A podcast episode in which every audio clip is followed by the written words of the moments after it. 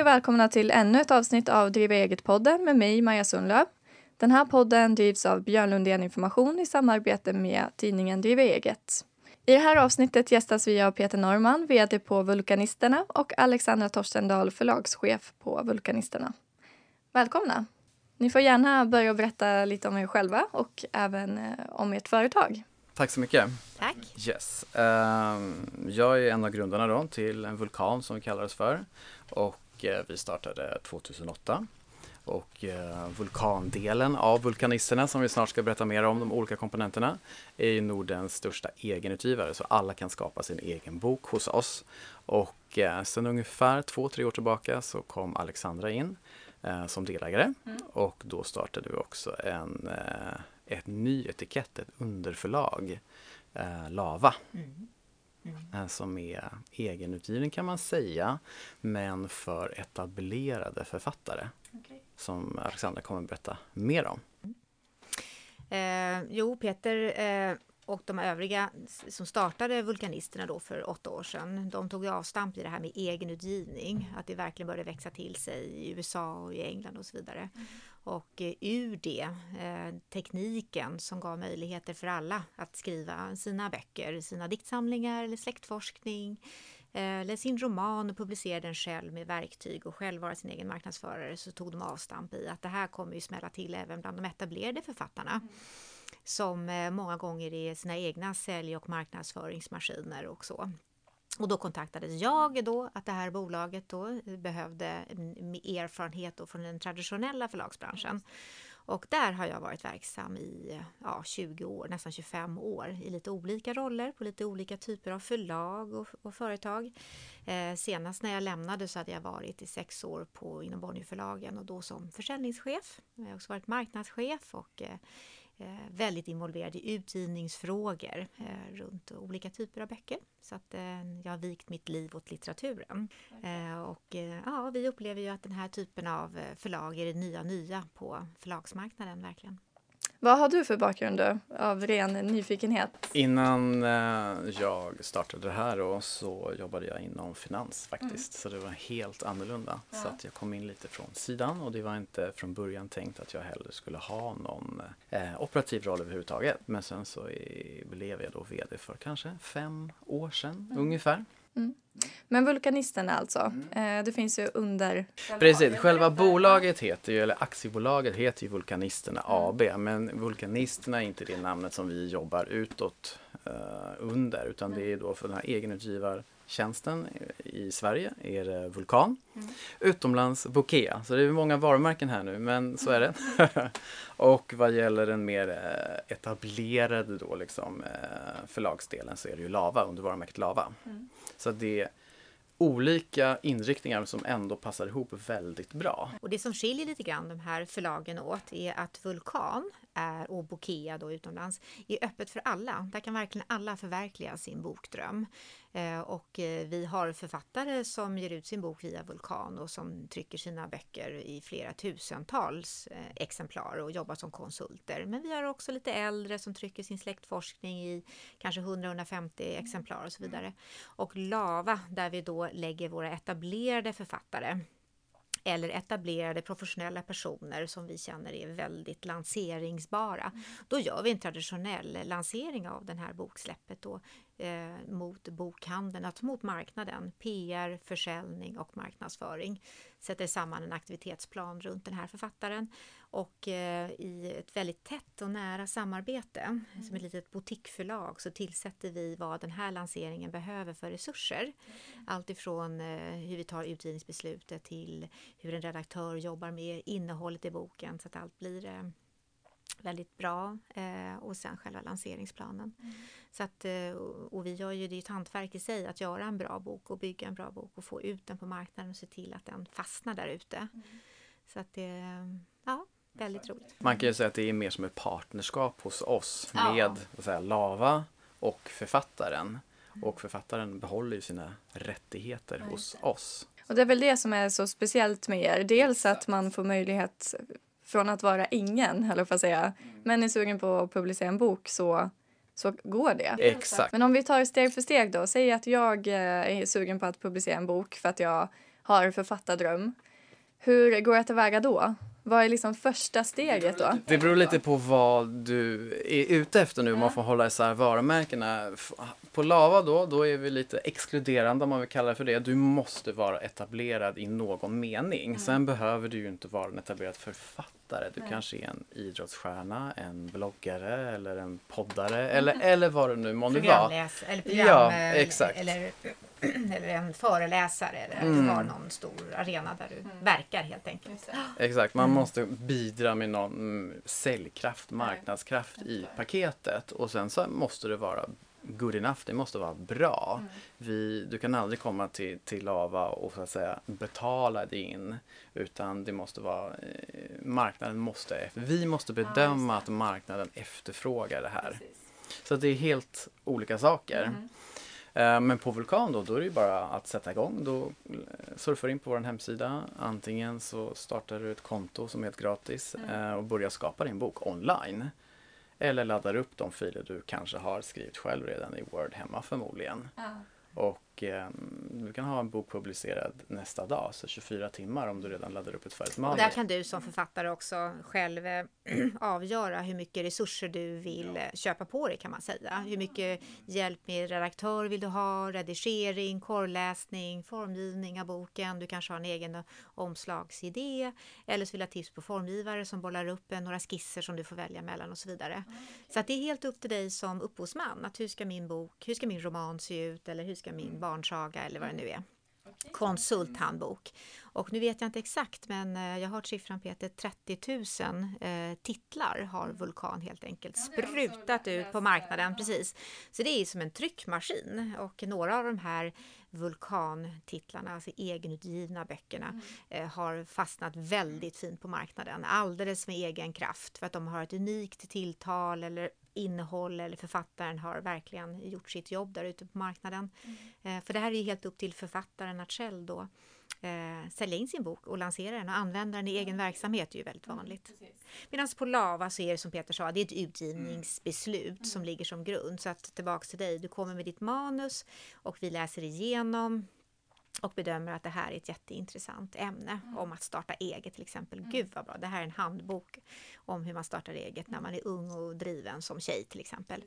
Eh, och, eh, så då tar vi avstamp i det beslutet att eh, det här synopsiset eller de här provkapitlerna håller, vad mm. spännande, det här tror vi på. Och då kallar man till ett möte, så går man igenom och så får du en förläggare tilldelad, någon som hjälper dig att bygga boken och utveckla vilka kapitel mm. som ska vara lite större och vilka som ska skäras bort. Och det är förläggarens roll som bygger ihop boken tillsammans med författaren. Mm. Och ibland så har författaren bara en idé som kan sammanfattas på en eller två sidor. Ibland har författaren ett helt manus som ska eh, bearbetas.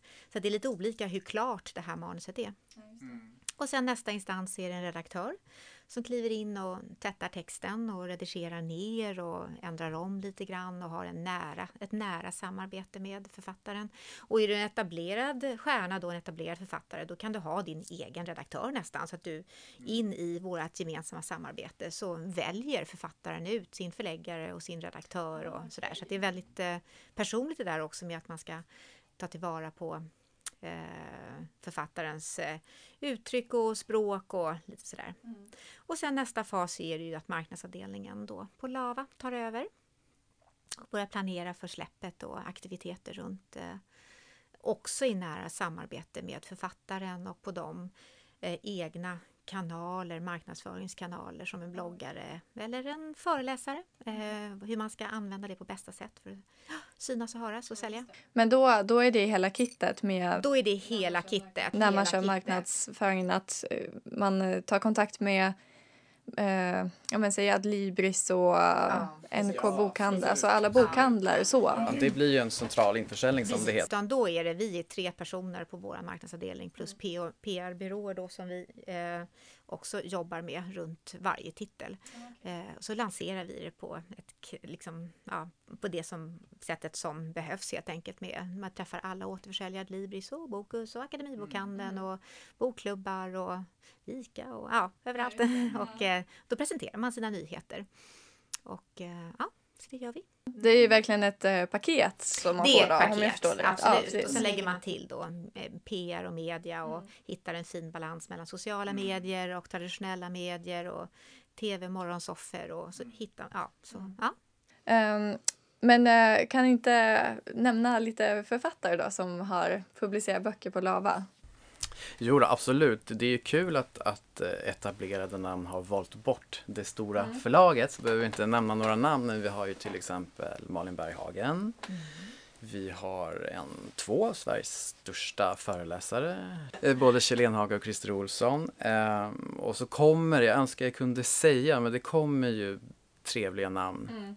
In. Oh, cliffhanger. Verkligen. Eh, stora Forni såklart. Man glömmer nästan bort alla, höll jag på att Ja. säga, på ett positivt sätt. Det är så många. Mm. Staffan Götestam, Staffan Götestam stämmer, Katarina Janouch. Pernilla Stalfelt har vi. Ja. Vi också starka barnbokssläpp. Så att det är väldigt många kända namn som mm, har sedan tidigare liksom gett ut på stora förlaget men aktivt valt bort det. Så det är som en styrka i Lavas affärsmodell att liksom det här, vad säger man, giftermålet, äktenskapet mellan affärsmodellen i egenutgivardelen gifter sig med med metodiken eller vad man ska säga på traditionella förlaget. Men hur kom ni på den här typen av affärsmodell då? Den har växt fram och eh, lättast kan man förstå den om man jämför med eh, musikbranschen faktiskt. Eh, där eh, redan för eh, 12-15 år sedan så började man ju höra talas om att stora artister i Sverige lämnade musikbolagen för att komma ut med sin musik på ett annat sätt. Eh, det var Robin och ja, utan att nämna några artisters namn, så var det i alla fall en rörelse mot någonting nytt och musik distribueras ju idag också på ett annat sätt. Så lite kan man säga att vårt förlag, våra modeller som vi jobbar med påminner om musikbranschens utveckling där vi i moderna avtal och mycket centralt runt det här med rättigheter, vem som äger innehållet i en bok. Tar avstamp i helt enkelt att författaren eh, får hos oss behålla sina rättigheter eh, och vi lånar ut dem till oss på förlaget. Reversed rights heter det under en period då som regleras i ett avtal och sen får författaren tillbaka det där. Eh, så vi blir mer av en produktionspartner eh, än ett traditionellt förlag då som sitter på de här rättigheterna. Ehm, så det är ju väldigt nyskapande. Exakt, man och, kan säga att det är som en anpassning lönsamt, till, ja det är lönsamt för alla parter. Framförallt för författarna. Eh, Men det är ju en anpassning till hur det ser ut idag. Det här att man faktiskt kan vara sin egen kanal om man är föreläsare eller Youtube-stjärna eller vad det nu månde vara. Men det är ju då upphovspersonen som arbetat upp det här. Och då borde ju den personen bli belönad istället för förlaget. För de här kanalerna är ju starkare idag än vad traditionella liksom, förlagskanalerna kan erbjuda. Så har du kanalen själv, då ska du naturligtvis använda dig av det och då belönar vi dig för det. Du, Ja, det, det är ju i ditt liksom- ja, yrke. i Liksom. Intäktsmodellen Ja. ser liksom annorlunda ut. Just det. Ja, för, ja, för att det måste ju ha tagit mycket kraft och energi såklart att bygga upp Exakt, den. för eh, annars så blir det ju ja. tvärtom. Annars blir det att förlaget roffar åt sig, om man Mm. ska vara lite elak, av det upphovspersonen har byggt upp under många, många, många års tid. Varför ska man bjussa på det? Så där, Den där här passar vi in bättre. Den passar ju väldigt bra för entreprenörsdrivna författare som, eh, eh, som verkligen har startat eget och som har författarskapet och eh, gräver mycket där de står och har byggt sitt eget varumärke. Och eh, det passar eh, om du är driven, du har en egen arena, en marknadsföringskanal. Eh, för dem passar det väldigt bra. Eh, Så det är inte ännu kanske för alla genrer och alla författare, eh, utan det passar en viss typ. Eh, Och det märker man ju direkt också, att de är väldigt affärsorienterade och eh, vill ha mera kontroll över sitt innehåll, de vill ha mera kontroll över sitt varumärke, de vill bygga det. Eh, De vill ha koll på sitt innehåll, eh, om det ska bli ljudbok och en edbok eller tryckt bok, eh, formatfrågor. Vi diskuterar igenom vad ska den här boken ha för pris då mot bokhandel och så vidare. Så det är mycket mer en transparent och ett mer samarbetsskap än på de traditionella förlagen. I alla fall som det var då eh, när jag valde att lämna då för snart tre år sedan. Så eh, ser de traditionella förlagshusen eh, ganska konservativt och likadant ut år efter år kan man säga. Förenklat, förenklat ser det ut så. Så att, eh, också förenklat kan man säga att desto större du är som författare, desto mindre behöver du de här eh, stora förlagshusen bakom dig, utan du är din egen maskin. Du behöver någon som kan hjälpa dig att skapa boken och lansera boken. Och eh, vi som jobbar också på Vulkanisterna har ju en erfarenhet 20-25 år eh, vardera som har jobbat med böcker och lansering. Ja. Nej men det är lite kul kan man säga att det är som en paradox ju att precis som Alexandra säger att ju starkare du själv är i ditt varumärke mm. desto mindre behöver ju det stora förlaget. Ja, just det. Så att egen utgivarfilosofin matchar ju bäst med etablerade författare. Mm. Så att det är där vi kommer in väldigt bra. Vi märker det, vi får ju fler och fler propåer hela tiden. Från stora? Ja, exakt. Ifrån stora. Men hur mycket spelar egentligen ett bokförlags namn roll? Ni som är inne i branschen, för, alltså, för ja. mig kvittar ju det när jag ja. köper en bok för det är ju själva innehållet och Exakt. författaren. Exakt, nej men det är väl olika det där. Det finns ju undersökningar på det, precis som du säger. Liksom slutkonsument som privatperson kanske knappt vet namnet på mer än de nej. allra största. Liksom. Det spelar inte så stor roll. Men det kan spela roll namnet för biblioteksförsäljning och okay. att komma in till återförsäljare och sådär. Ju... Jag har väl märkt att eh, nu har ju Vulkan har ju funnits då i, i åtta år och Lava har varit igång i, i två och ett halvt år. Så att vi har inte kommit ut med jättemycket böcker, jag tror att det är 40-45 titlar mm. ungefär. Eh, vi har märkt att lättast var det faktiskt att eh, komma igenom till återförsäljarna, att träffa de här inköpscheferna hos mm. Adlibris och Akademibokhandeln och så vidare. Dels för att jag själv har gjort det i 20 mm. år och sålt in böcker så de är ju vana att träffa mig eh, när jag kom från andra förlag då. Sådär. Eh, och de fattade direkt. Det var inte svårt att under, eh, under sittande möten att få dem att förstå att det här var det nya nya och att det här var bra litteratur. Um, och eh, författarna har också varit snabba, uppfattar den här mm. modellen och det är väldigt mycket nyfikenhet runt den här eh, affärsmodellen då. Mm. Eh, det som vi tyckte varit lite knöligare, det kanske är media, traditionell media.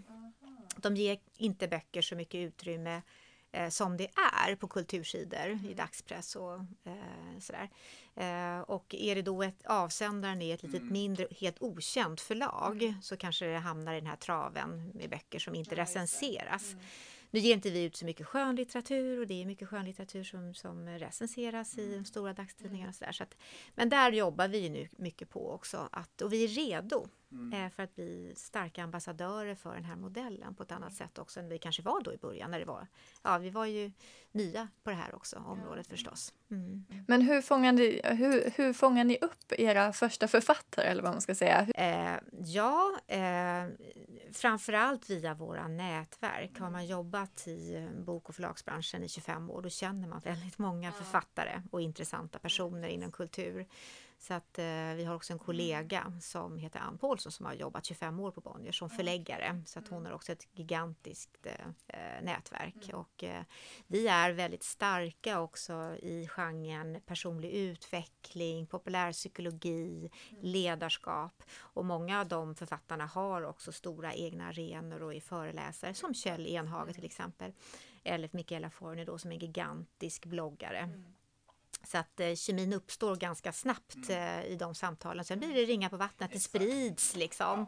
Så att eh, vi var väl ännu mer uppsökande de första mm. året. Sådär, hej, skulle inte du vilja? Det är jättebra. Vilka är ni då? Men vi gör så här. Och nu är det så att vi, ja, vi hinner inte med att ta alla möten faktiskt. Eh, och det ligger i tiden också det här med det stresshantering och det är balansfrågor och led dig själv till ett bättre ställe. Och det är en genre som kanske inte har varit eh, jättepopulär de senaste tio åren men som växer och växer och växer väldigt starkt. Så vi har haft mm. tur också. Eh, liksom, vi har haft tur med att nu är det en ny period och den här typen av böcker är populära. Att skriva om ångest och oro och eh, som Mikaela Forne till exempel. Mm. Eller ja, hur man blir bättre. ja, generellt. Personlig utveckling helt enkelt. Ja. När jag gick in och läste så var ju ni Nordens, eh, ni har växt som bara tusan. Exakt. Uh, ja, vi är ju Nordens uh, största bokutgivare då, mm. som vi säger. Som vi såklart inte är vår Nordens största förlag. Men mätt i antalet titlar är vi ju mm. det by far. Um, och vi har växt väldigt mycket. Det har ju varit nu, eh, jag kollade på vägen hit, jag tror att det är, det är drygt en fyrdubbling på, fy, på fyra år. Det är väldigt mycket. Och nu i uh, höstas, så, sen i höstas så finns vi i Finland också och i Tyskland fast under ett annat varumärke. Bokea, som vi tycker då är lite vitsigt. Mm. Att man gör sin egen bok. Uh, så. Och snart i Norge. Och i nästa år, i alla fall första halvåret, så kommer vi också finnas i Spanien och Frankrike Jaha. och Storbritannien. Så det är ganska snabb uh, utveckling. Och även i lilla Lettland också, för vi har mm. mycket business där. Då passar vi på att uh, etablera oss där mm. också. Och även en rysk sajt faktiskt. Men hur, hur är Bokia då? Är det en mix av vulkan och lava? Nej, eller? det är bra, bra fråga. Nej, det är egentligen enbart vulkandelen. Mm. Alltså där du verkligen hårdraget gör din egen bok okay. på nätet. Um, sen får man se vad som händer. Vi mm. kanske vill flytta andra delar av verksamheten också men mm. vi börjar med den här delen som funkar perfekt på nätet. Ja, det. det. kräver ju liksom ingen liksom, säljorganisation eller PR-organisation på plats för författarna. Precis. Utan man gör sin egen bok helt enkelt och uh, kan marknadsföra den själv. Mm. Så det är, det är faktiskt riktigt kul. Mm, det vi har väldigt, väldigt många användare i vårt nya bokverktyg här i Sverige så det, det ser gott ut. Mm. Och det har ju verkligen på den internationella arenan också växt på sig otroligt mycket under de här åtta åren som vulkanisterna har funnits och ex, funnits och expanderat. Eh, för en tre, fyra år sedan så när jag var kvar hos min tidigare arbetsgivare så diskuterade man det och lyfte fram att eh, i New York och eh, eller i USA då i New York Times bästsäljelista så fanns det hösten, jag vet inte, 2011 eller något sånt där. Och det var liksom ganska många titlar som inte kom ut på de stora amerikanska förlagen utan det var egenutgivning. Det var samarbete med Amazon till exempel, man helt rundar förlagsledet och så vidare. Och det tyckte jag var spännande och eh, var intresserad av det. Och sen så småningom så hörde ju Peter av sig med de andra delägarna och eh, undrade om jag ville kliva in som delägare i det här bolaget och utveckla då egenutgivning. Och sen såg man förra hösten eh, i Sverige 2000 15 att det låg tre stycken titlar på Adlibris topp eh, bästsäljarlista mm. under flera veckor in i julhandeln mm. som var helt enkelt egenutgivna böcker. Det var tre stycken ja, på tio topplistan mm. eh, som kom från då den här sfären, den här typen av eh, förlagsverksamhet. Mm. Så att vi är här nu i Sverige också. Eh, utvecklingen har gått väldigt snabbt. Mm. Faktiskt. Mm. Ja, intressant. Mm. Det händer ju mycket. nu, nu är det svårt att jämföra redovisningsbranschen som jag då jobbar i mot bokförlagsbranschen. Men det händer ju mycket i alla branscher känns det som i och med digitaliseringen. Inte minst då går det bort från det stora globala tunga företaget eh, ner till det mindre skräddarsydda, snabbfotade, lilla entreprenörsdrivna. Eh, det känner jag tydligt. Eh, man tittar på banker och uppstickare och ja, så att, och det gäller även i bokbranschen. Mm. Men om, om vi kör en liten framtidsspaning, ni som är inne i den branschen. Hur, vad tror ni om, eh, kan man kalla det traditionella böcker? Böcker som man håller i. Ja, alltså tryckta ja, böcker. Ja, precis. Ja. Pappersböcker. Ja, alltså Jaha, du menar papper? Ja, Okej, okay, pappersbok om man får säga så. Ja. Nej, men den kommer ju finnas kvar för mm. överskådlig framtid. Mm. Absolut. Um, och sen då man pratar digitalt, det är ju både ljud och e-bok då. Precis.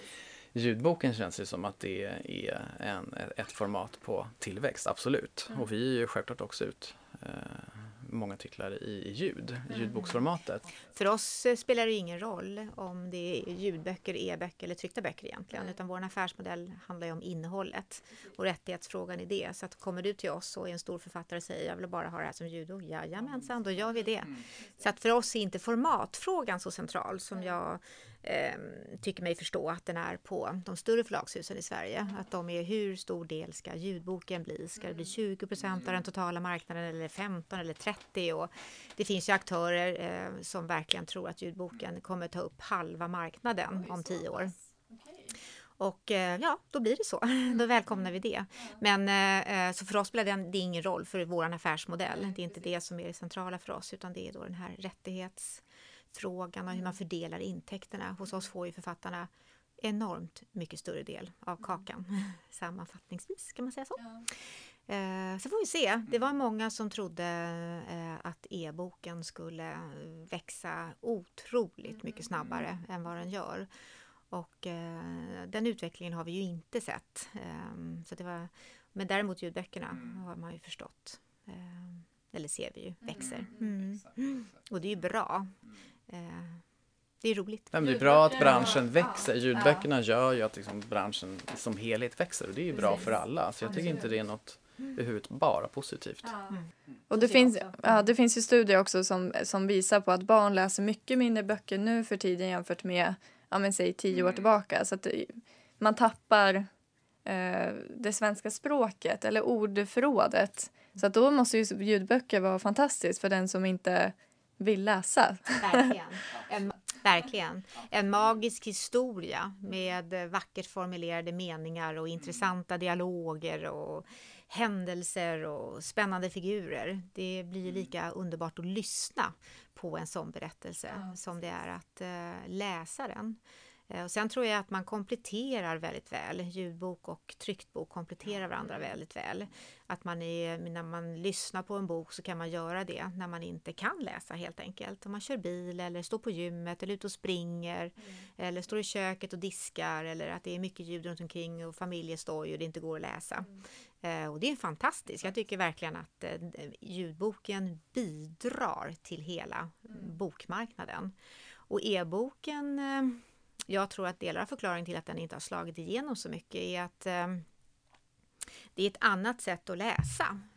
Och det fördelarna med e-boken är inte tillräckligt tydliga och lätta att förstå om man jämför med att hålla en pocketbok eller en tryckt bok. Det finns ju de som förstås är helt tokiga och bara läser e-böcker. Ja. Så att de kommer alltid finnas kvar och det är inte dyrt att publicera en e-bok. Det gör man ju en handvändning samtidigt som man eh, skickar boken för tryck, ja, till, riktigt, eller till en tryckt bok. Då.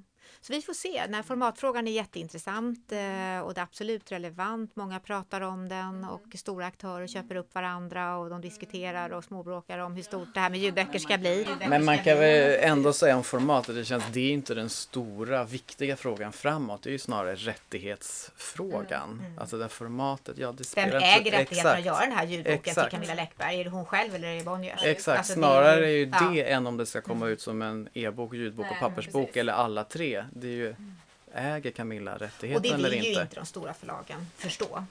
Nej. Eller hantera. De vill ju jobbigt. inte mm. att eh, rättigheterna sitter hos författarna. Mm. Det vill de inte. För deras eh, affärsmodell mm. ser inte ut så idag. Mm. Ja, det, är, det är jätteroligt att eh, för mig som inte alls är inne i bokförlagsbranschen överhuvudtaget kan man väl säga. Jag kör all in på redovisning. Mm. Det är ganska, eller ganska, det är väldigt intressant att höra hur det faktiskt är bakom kulisserna. Så. Mm. Nu såg man inte att jag gjorde citattecken, men det gjorde jag. Kom jag på. Nej, men det är, det är en fascinerande värld och bransch. Det är en magisk bransch som ja, attraherar alla som är intresserade, eller många som är intresserade av litteratur och skrivande och det är kreativt och väldigt högt i tak och det är en underbar bransch. Eh, och under de här 25 åren som jag har jobbat, alltifrån i bokhandeln och sålt böcker och varit inköpare i bokhandel till marknadschef och nu är jag då förlagschef så har det varit en otroligt spännande och tacksam livsresa i arbetslivet då som Peter sa att du kom in på ett bananskal som vd för 5-6 år sedan och uh, lucky you säger jag bara. För man kommer liksom aldrig ur den här på något sätt. Uh, när man väl är inne så älskar man den för den, den ger väldigt mycket. Och då det här nya nya, att man tar avstamp i författare som entreprenörer som ska, nu ska du starta eget, nu ska du liksom eh, gräva där du själv står och mm. eh, vara smart i det här och inte bara vara så tacksam att man har fått en bok utgiven. Det räcker inte idag. Och du, förut så kunde man ju inte heller bli belönad för det egna jobbet. Det var ju omöjligt så som världen såg ut bara mm. för fem år sedan. Men nu med digitalisering och allting så har du skapat en egen arena, ja, mm. då är det klart att du ska kontrollera ditt författarskap ja, också. Så att det är ju där den stora förändringen mm. sker. Ja, det är väldigt, väldigt roligt. Mm. Du kanske har en bok inom dig? Någonting som du vill ja. har skrivit på? Ligger i en byrålåda? Jag har inte skrivit på någonting. Däremot min eh, sambo har faktiskt skrivit. Nu kommer han bli sur för att jag berättar det.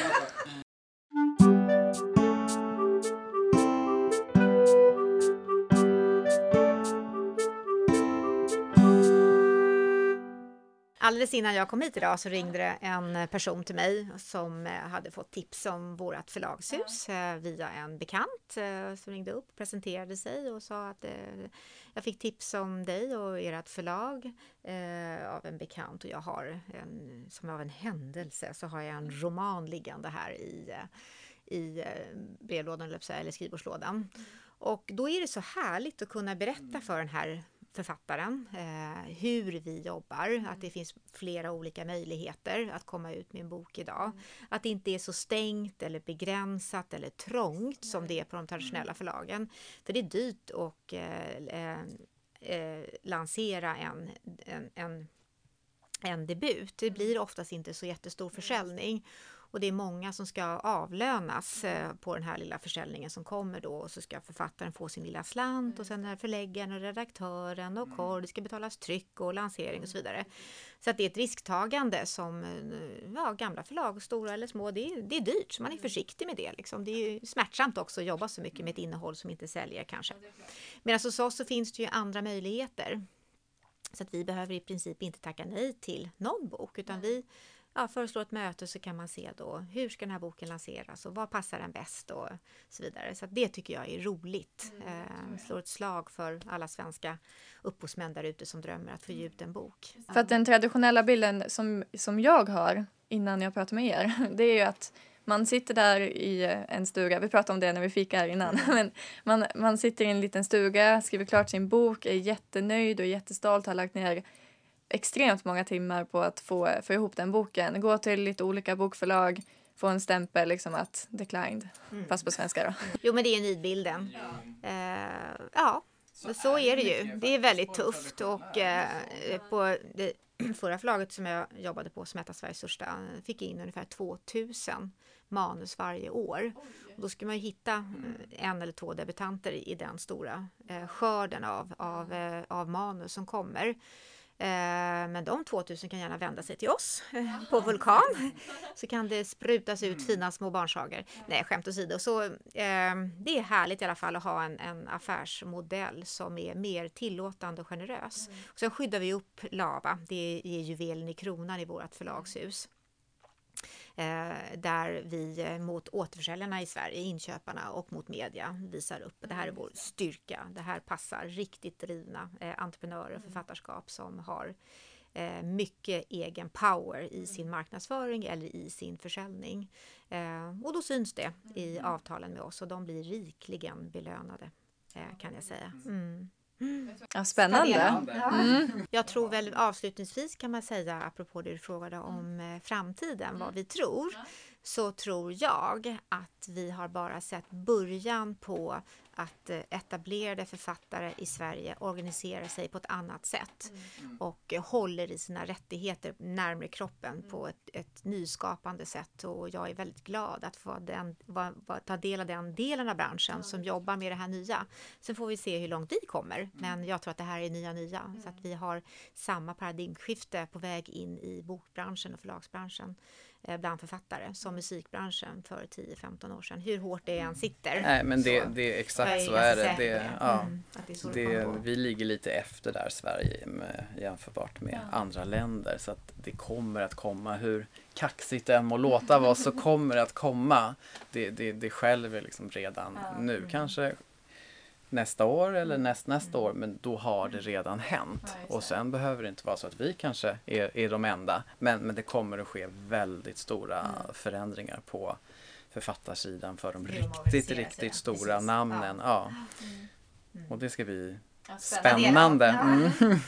Tack för att vi fick komma hit. Mm, tack så mycket. Och med det säger vi att eh, det här avsnittet är klart. Eh, Podden är redigerad och klippt av Linus Näslund och gingen är gjord av Elias Fyr. Tack och hej!